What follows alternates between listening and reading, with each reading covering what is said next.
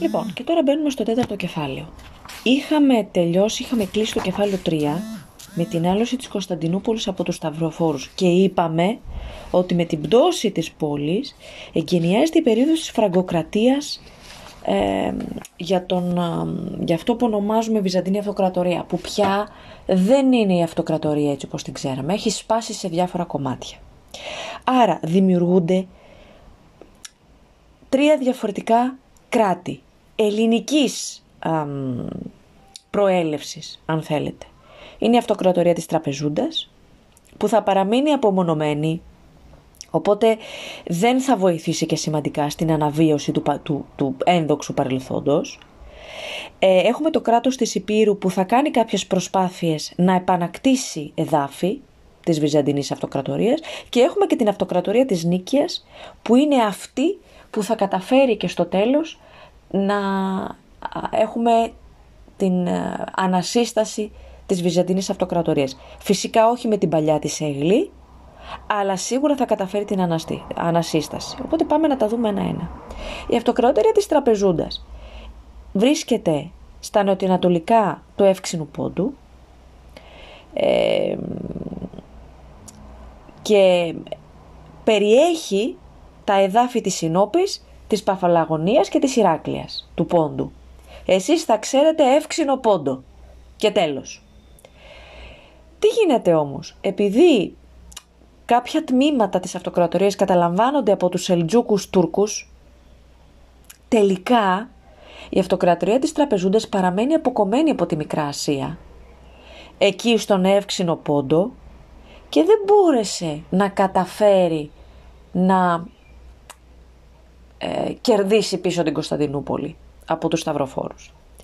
Το κράτος της Υπήρου που ιδρύθηκε από τον Μιχαήλ Κομνηνοδούκα και στη συνέχεια ε, ανέλαβε ο αδελφός του ο Θεόδωρος Κομνηνός Δούκας ε, είχε, μια, είχε καλύτερη τύχη στις προσπάθειές της. Ε, ξεκίνησε ένα νικηφόρο παιχνίδι επεκτάσεων έτσι, στην ουσία λειτουργήσε ανταγωνιστικά απέναντι στην αυτοκρατορία της Νίκης που θα δούμε σε λίγο. Κατάφερε, που ήταν τεράστια επιτυχία του Θεόδωρου Δούκα, να πάρει τη Θεσσαλονίκη και να καταλύσει έτσι το λατινικό βασιλείο της Θεσσαλονίκης. Μιλάμε τώρα για μέσα περίπου γύρω στα μέσα του 13ου αιώνα.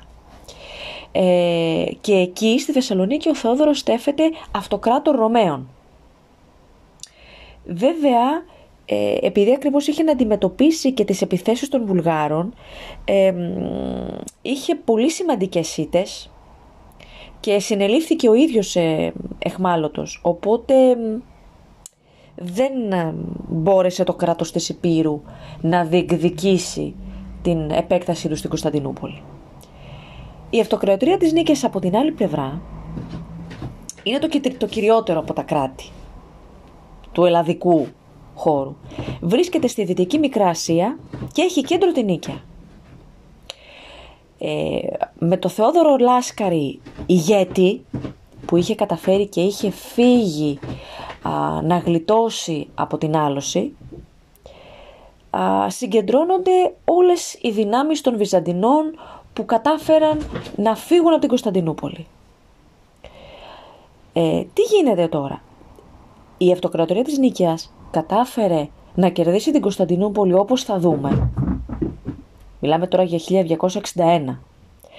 Από το 1204 μέχρι το 1261 είναι περίπου ξέρω εγώ πόσα 50 τόσα χρόνια πόσα είναι τα οποία έγινε πολύ πολύ σωστός χειρισμός των δυνάμεων της αυτοκρατορίας αυτής.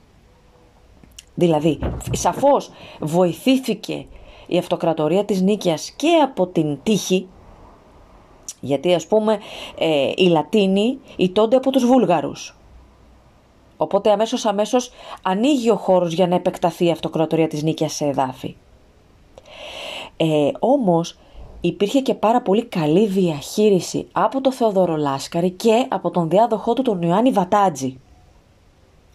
Αυτός τι έκανε; Ο Βατάτζης αρχικά έστησε όμορφα το εσωτερικό της αυτοκρατορίας. Το δυνάμωσε πολύ και μετά κυνήγησε να κατακτήσει εδάφη στα Βαλκάνια γύρω γύρω από την Κωνσταντινούπολη. Και ακριβώς επειδή βοηθήθηκε και αυτός από την τύχη, οδηγηθήκαμε τελικά το 1261 ο διάδοχός του, ο Μιχαήλ Παλαιολόγος, να, να, να κατακτήσει την Κωνσταντινούπολη, να πέσει στα χέρια του Κωνσταντινούπολη σαν όριμο φρούτο. Άρα, τι έκανε ο Βατάτζης και έστησε μια τόσο καλή αυτοκρατορία; Δούλεψε πολύ το εσωτερικό, δηλαδή κατάφερε και έκοψε τις καταχρήσεις στη διοίκηση. Έκανε πάρα πολλά φιλανθρωπικά ιδρύματα και έτσι βοήθησε πάρα πολύ τους φτωχούς και τους ανακούφισε. Ο θεσμός των θεμάτων και των στρατιωτοπίων συνέχισε να υφίσταται εδώ πέρα. Δηλαδή έφτιαξε, δημιούργησε στρατιωτικά κτήματα, τα έδωσε δηλαδή στους στρατιώτες, κτήματα στους στρατιώτες. Και έτσι οι στρατιώτες που τα καλλιεργούσαν μέναν εκεί και υπερασπιζόντουσαν τα εδάφη.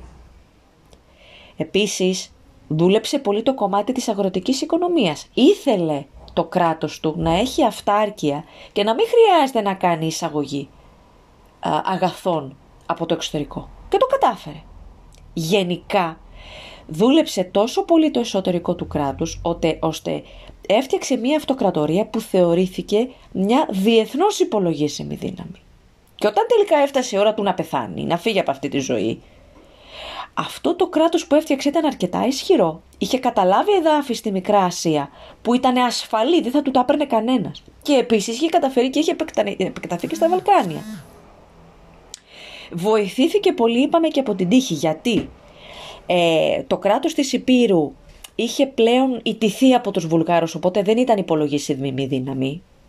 Επίσης οι Βούλγαροι είχαν και αυτοί εξαθλειωθεί και επίσης δεν αποτελούσαν ε, υπολογίσιμη δύναμη. Η Λατινική Αυτοκρατορία της Κωνσταντινούπολης επίσης ήταν και αυτή στα κακά της τα χαλιά, οπότε επίσης ε, δεν ήταν υπολογίσιμη δύναμη. Οπότε τι είχε να γίνει, ωραιότατα ο διάδοχος ο Μιχαήλ Παλαιολόγος να πάει έξω από την Κωνσταντινούπολη, να έχει κάνει μια ωραία συμφωνία με τους Γενουάτες, ώστε να βοηθήσουν οι Γενουάτες ε, εναντίον των Βενετών, να δώσουν οι Γενουάτες ε, υπολογίσιμη στρατιωτική βοήθεια, πλοία κλπ, ώστε να μπορέσουν να αντιμετωπίσουν τους Βενετούς και έτσι να πάει να σταθεί όμορφα και ωραία έξω από την Κωνσταντινούπολη και να πέσει η Κωνσταντινούπολη σαν όριμο φρούτο όπως και έγινε. Σαφώς για να βοηθήσουν οι Γενουάτες δεν το κάνανε για την ψυχή της μάνας τους. Ε, πήρανε πολύ σημαντικά ανταλλάγματα. Είχαν φορολογικές απαλλαγές, τελωνιακές απαλλαγές, ε, τους δόθηκαν περιοχές και λιμάνια για εμπόριο, για εμπόριο της ίδιας της πόλης μόνο, μονοπόλιο. Και έτσι ο Μιχαήλ Παλαιολόγος στέφεται ε, αυτοκράτορας στην Αγία Σοφία. Τι γίνεται μετά; Οι διάδοχοι. Έχουμε πλέον τη Βυζαντινή Αυτοκρατορία στην Κωνσταντινούπολη, την αναβίωση. Τι ακολουθεί; Γίνονται σαφώς προσπάθειες να ανορθωθεί η αυτοκρατορία. Τι γίνεται όμως; Είναι η εποχή που οι Οθωμανοί προελάβουν αδιάκοπα στη Μικρά Ασία. Και προελάβουν και στα Βαλκάνια. Προελάβουν. Οπότε Σαφώς η Βυζαντινή Αυτοκρατορία έτσι όπως ανασυστάθηκε δεν είχε την παλιά της έγκλη και την παλιά της δύναμη, προφανώς. Τα διάφορα άλλα κράτη, ελληνικά, ε, βουλγάρικα, λατινικά, όλα ήταν εξαφλιωμένα. Οπότε οι Οθωμανοί δεν, δεν συνάντησαν πολύ μεγάλη αντίσταση στην προέλασή τους. Έχουμε την, τη δυναστεία των Παλαιολόγων που ήδη έχει εγκαθιδρυθεί οι διάδοχοι, ο Ανδρώνικος, ο Τρίτος ο Παλαιολόγος, ο Ιωάννης Κατοκουζινός, όλοι αυτοί προσπαθούν να αντιμετωπίσουν τους εχθρούς της αυτοκρατορίας.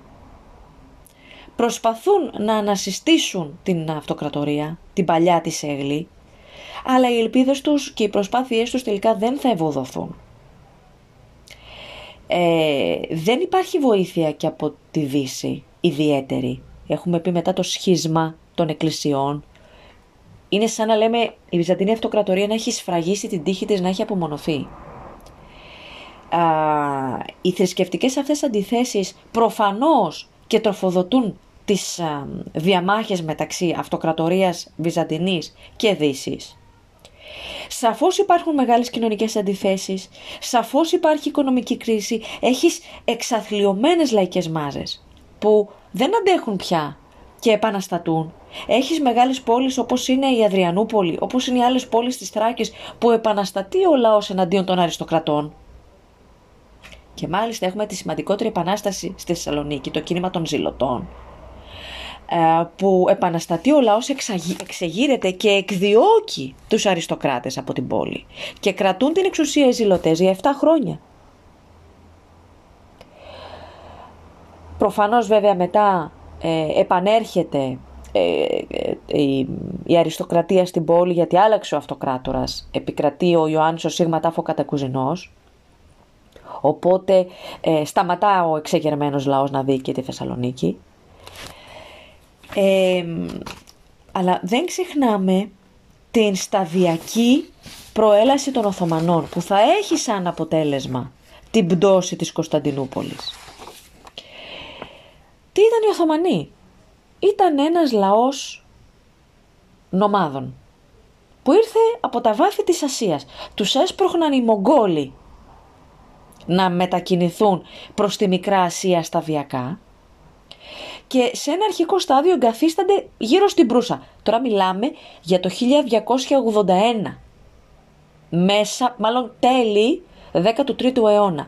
Η άλωση της Κωνσταντινούπολης από τους Οθωμανούς γίνεται το 1453. Πλησιάζουμε σιγά σιγά στο 1453. Είμαστε στο 1281. Ε, αυτή η νοοτροπία, αυτή η καινούργια ηγεμονία στην Προύσα των Οθωμανών προσήλκησε το ενδιαφέρον πολλών μισθοφέρων. Ο μισθοφόρος τι ψάχνει, κάποιον να τον πληρώνει και εδάφη να μπορεί να λαιλατήσει και αυτά στα χωριά που μπήκε και άρπαξε να μπορεί να τα κρατήσει για τον εαυτό του. Ο μισθοφόρος αυτό θέλει. Οι Οθωμανοί αυτό προσφέρανε. Άρα έχεις ένα πρώτο Οθωμανικό κράτος στην Προύσα με ιδρυτή τον Οσμάν που μαζεύει έναν στρατό μισθοφόρων αρχικά και σιγά σιγά αρχίζει να κάνει τις πρώτες του κατακτήσεις. Βοηθιέται πολύ στο να κατακτήσει τα ανατολικά εδάφη της Βυζαντινής Αυτοκρατορίας γιατί τα σώματα των ακριτών που προστάτευαν τη Βυζαντινή Αυτοκρατορία από τις επιδρομές διαλύθηκαν το 1261. Οπότε μπορεί σιγά σιγά να μπει στο Βυζάντιο ο, ο Οθωμανός. Αυτός καταλαμβάνει τα εδάφη γύρω από την Προύσα. Και ο Οσμάν, συζητάμε τώρα, ο Ορχάν, ο διάδοχός του, ε, καταλαμβάνει την ίδια την Προύσα. Οπότε αρχίζει σιγά σιγά η οργάνωση του κράτους. Από τον Ορχάν, τον Μουράτ τον πρώτο και πέρα, αρχίζουν οι κατακτήσεις γύρω γύρω από την Προύσα. Άρα κατακτούν την Νίκια, κατακτούν την Οικομίδια, που είναι πόλεις της Βυζαντινής Μικράς Ασίας, περιοχές του, της Βυζαντινής Αυτοκρατορίας. Καταλαμβάνουν λοιπόν ένα σημαντικό κομμάτι της αυτοκρατορίας οι Οθωμανοί, σταδιακά. Και για να μπορέσουν να έχουν ήρεμους τους ντόπιους πληθυσμούς και να μην επαναστατούν εναντίον τους και να μπορούν να επεκταθούν όλο και περισσότερο, τι έκαναν; Δέχτηκαν τη χριστιανική θρησκεία των ντόπιων πληθυσμών, των βυζαντινών εδαφών που καταλάμβαναν. Οπότε, αφού οι ντόπιοι πληθυσμοί δεν είχαν διώξεις από τους Τούρκους κατακτητές, μπορούσαν και συνέχιζαν τη ζωή τους όπως ήταν πριν, δεν επαναστατούσαν εναντίον των Οθωμανών. Και στην ουσία φτιάξαν οι Οθωμανοί μία δική τους Οθωμανική κοινωνία, στην οποία ενσωμάτωσαν όλους αυτούς τους λαούς που είχαν καταλάβει. Επίσης, ε, έκαναν και σημαντικές στρατιωτικές μεταρρυθμίσεις οι Οθωμανοί. Δηλαδή έφτιαξαν ένα πολύ, το, το σώμα των ε, υπέων που αποτελούνταν από εθελοντές νομάδες αντικαταστάθηκε από, από υπείς εκπαιδευμένους που είχαν στα χέρια τους κτήματα, περιουσία. Περιουσία που την είχε δώσει κτήματα που το είχε δώσει ο ίδιος ο Σουλτάνος. Και έτσι τους έκανε πιστούς ε, πολεμιστές του Σουλτάνου. Ε, επιπλέον υπήρχε βέβαια σημαντικό συμπλήρωμα στον ε, στρατό αυτό το σώμα των γενιτσάρων που αποτελούνταν από εθελοντές μισθοφόρους ε, ή στρατιώτες που τους είχαν στρατολογήσει οι Οθωμανοί με τη βία από τους ντόπιους χριστιανικούς πληθυσμούς και οι γενίτσαροι ανήκαν στο προσωπικό του Σουλτάνου, ήταν προσωπικοί υπάλληλοι του Σουλτάνου. Και από αυτούς, από αυτό το τάγμα έβγαιναν, προέρχονταν οι διοικητικοί υπάλληλοι και οι στρατιωτικοί. Ε, πολύ σημαντική για την εξέλιξη της Οθωμανικής του Οθωμανικού κράτους από νομάδικο κράτος σε αυτοκρατορία ήταν η διοίκηση του Σουλτάνου Ορχάν. Αυτός έκανε τους ορνομάδες το χήμα, το έκανε οργανωμένο κράτος. Ήταν ο πρώτος σαν να λέμε Σουλτάνος. Ε, οι Οθωμανοί λοιπόν κάνουν προέλαση σταθερά στο Βυζάντιο. Σιγά σιγά πλησιάζουμε, έχουμε μπει 14ο αιώνα πια. Είμαστε γύρω στα μισά του 14ου αιώνα και πέρα. Πάμε για 15ο, δηλαδή είμαστε γύρω στα 100 χρόνια πριν από την άλωση της Κωνσταντινούπολης. Και είναι τα τελευταία 100 χρόνια που το Βυζάντιο είναι ανίσχυρο στην ουσία. Εδαφικά, οικονομικά, πολιτικά, κοινωνικά, ένα διοικητικό σύστημα σε πλήρη σύψη, σε πλήρη διάλυση, σε πλήρη καταστροφή. Έσοδα στα ταμεία δεν υπήρχαν, στρατός ήταν διαλυμένος, διοίκηση δεν υπήρχε, πολιτική αστάθεια. Έβλεπε λοιπόν στην ουσία το Βυζαντινό κράτος ανίσχυρο παρακολουθούσε τον Οθωμανό να μπαίνει στα εδάφη και να προχωρά σταθερά προς την Κωνσταντινούπολη. Και φυσικά να επιθυμεί να έχει και κατακτήσει στην Ευρώπη, γιατί όχι. Καταλαμβάνει το φρούριο της Καλύπολης το 1354. Και ε, επίσης πολλές πόλεις της Θράκης όπως το Δημότυχο ή Αδριανούπολη καταλήφθηκαν από τον Μουράτ τον πρώτο. Γύρω στο 1365 όλα αυτά. Και τι να γίνει, ή που θα τους πολεμούσαν τους Οθωμανούς, που δεν γινόταν αυτό, κανένας δεν μπορούσε να τους πολεμήσει, ούτε οι Βυζαντινοί, ούτε οι Βαλκανικοί πληθυσμοί, ή που αναγκαστικά θα αναγνωρίσει την κυριαρχία τους, όπως και έγινε. Άρα, η ηγεμονία του Σουλτάνου αναγνωρίστηκε και από τους βουλγάρικους σλάβικους πληθυσμούς της Βαλκανικής και από το ίδιο το Βυζάντιο, το οποίο μάλιστα αναγκάστηκε να δίνει και χρήματα φόρο υποτελείας στους Οθωμανούς. Και καλά σαν να τους δωροδοκούσε για να μην μπουν στην Κωνσταντινούπολη, να μην καταλάβουν άλλα εδάφη της Βυζαντινής Αυτοκρατορίας. Φυσικά αυτό ήταν ένα πολύ πολύ προσωρινό μέτρο. Έτσι, όσα και να τους έδινες, δεν υπήρχε περίπτωση οι Οθωμανοί να μην επιχειρήσουν ποτέ να μπουν στην Κωνσταντινούπολη χάθηκε η Χερσόνησος του Έμου ε, μετά από τη μάχη στο Κωσυφοπέδιο. Εκεί ήταν μια πολύ αποφασιστική μάχη που μαζεύτηκαν βοσνιακά και σέρβικα στρατεύματα να αντιμετωπίσουν τον Μουράτ. Ε, ωστόσο, παρά το ότι ο Σουλτάνος δολοφονήθηκε, ο ίδιος ο Μουράτ δολοφονήθηκε, ο διάδοχος του, ο Βαγιαζίτ, ε, οδήγησε τον στρατό, τον Οθωμανικό στρατό νικηφόρα και αντιμετώπισε με πλήρη νίκη τον στρατό των Σέρβων και των Βοσνίων οι οποίοι τελικά αφού ιτήθηκαν αναγκάστηκαν να αναγνωρίσουν και την σουλτανική ηγεμονία. Είχε εξελιχθεί τόσο πολύ η Οθωμανική πίεση και η Οθωμανική εξουσία που η Βυζαντινή Αυτοκρατορία πέρα από το φόρο υποτελείας που πλήρωνε ε, ήταν αναγκασμένη να δέχεται και τις υποδείξεις του Σουλτάνου για το ποιος θα ανέβει στο θρόνο. Ας πούμε, στην περίπτωση του Ιωάννη του Ζήτα, του παλαιολόγου, α, τον επέβαλε ο Θωμανός Σουλτάνος να ανέβει στο θρόνο.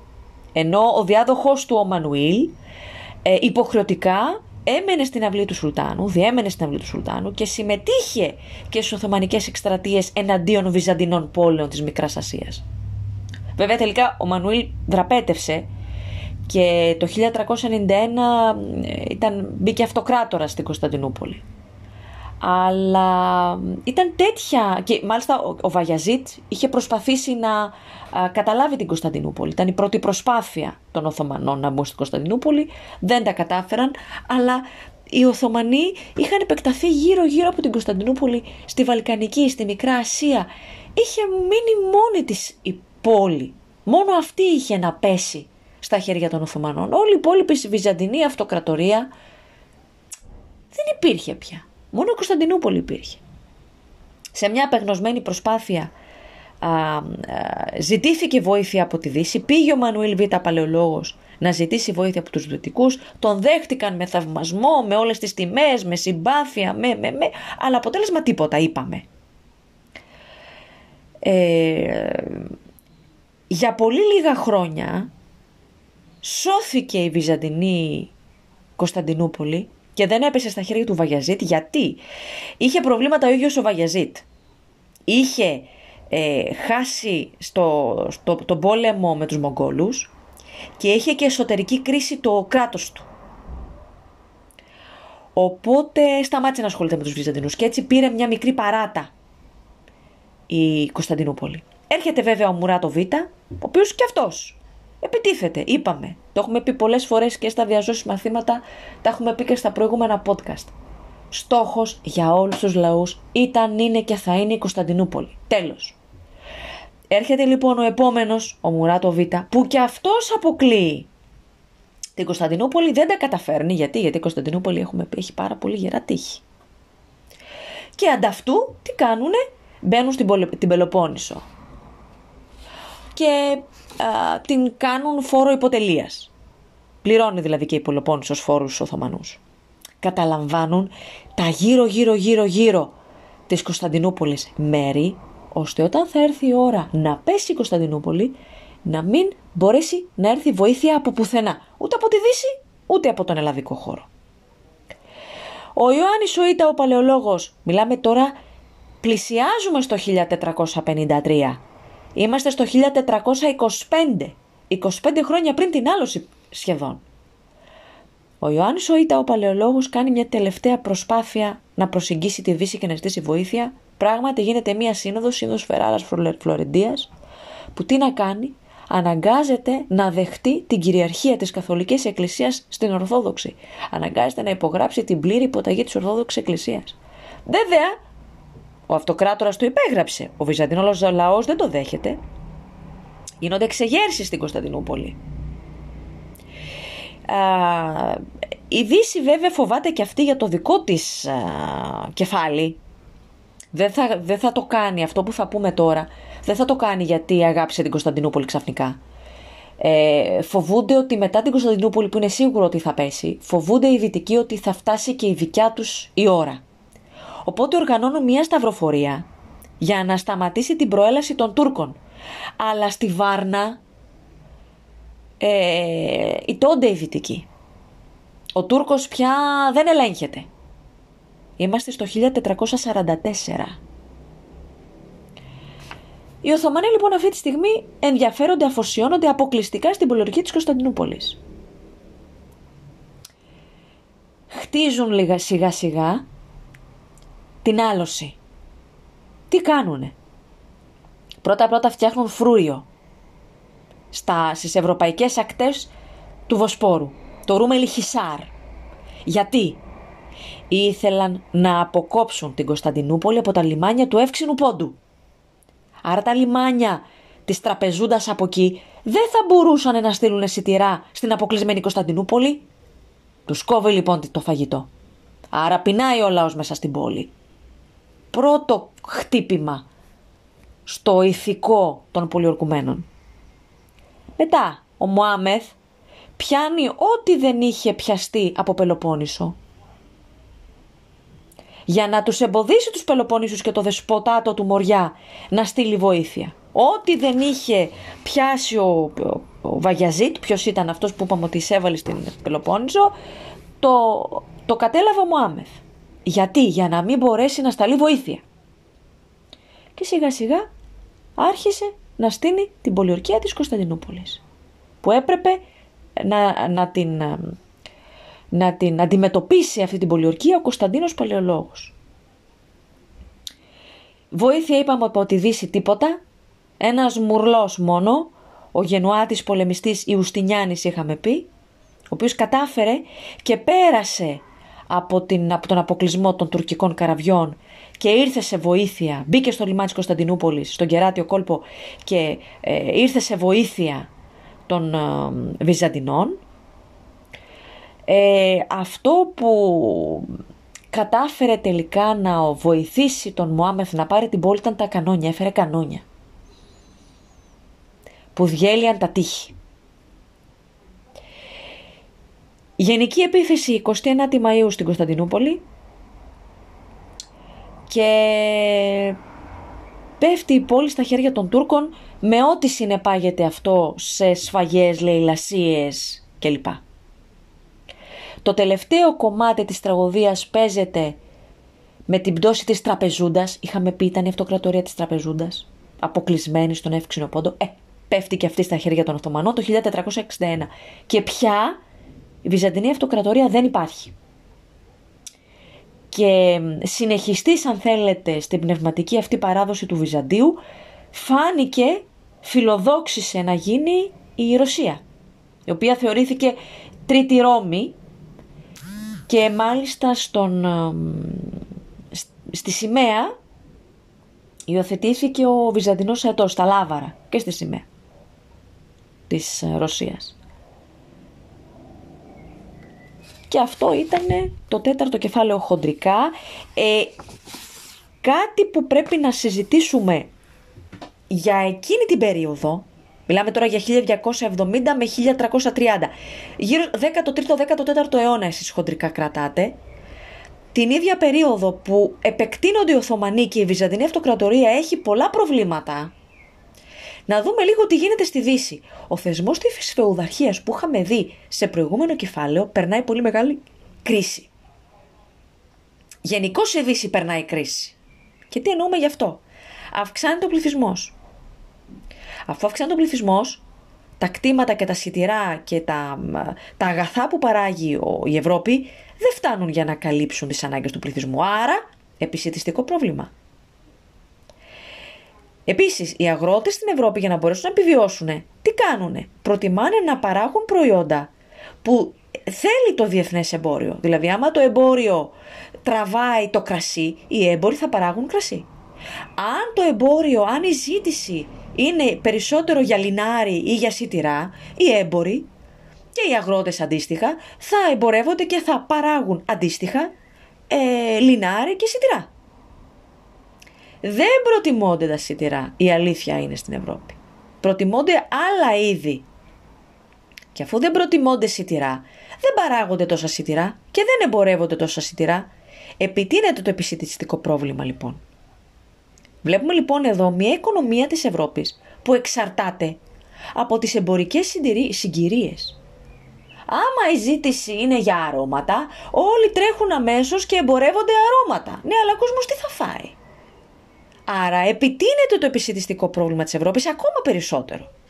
Και, πρόβλημα, και επιπλέον έχουμε και πάρα πολλές πλημμύρες, φυσικές καταστροφές γενικότερα και αρρώστιες που χειροτερεύουν την αγροτική οικονομία και το εμπόριο και τη βιοτεχνία. Και άρα μειώνεται ο πληθυσμός της Ευρώπης. Και έχουμε και την επιδημία της πανούκλας που την έχουμε δουλέψει αρκετά. Που χειροτερεύει ακόμα περισσότερο την κατάσταση στην Ευρώπη. Άρα μιλάμε για μια δημογραφική και οικονομική κατάρρευση, σύψη, σαπίλα που χαρακτηρίζεται από πείνα, από επιδημία, από πολέμους. Έχουμε τον καταστροφικό εκατονταετή πόλεμο ανάμεσα σε Γαλλία και Αγγλία. Εξαθλίωση πλήρης των φτωχών. Επιβάλλονται και άλλοι φόροι, γιατί πώς θα επιβιώσουν τα κράτη, με αποτέλεσμα να γίνονται εξεγέρσεις των ίδιων των λαών οι οποίες εξεγέρσεις καταστέλλονται με πάρα πολύ βίαιο τρόπο. Αυτή είναι η γενικότερη κατάσταση στην Ευρώπη που θα πρέπει να έχουμε υπόψη μας την ώρα που οι Οθωμανοί προελάβουν στο Βυζάντιο, την ώρα που η Βυζαντινή Αυτοκρατορία παλεύει να κρατηθεί στη ζωή.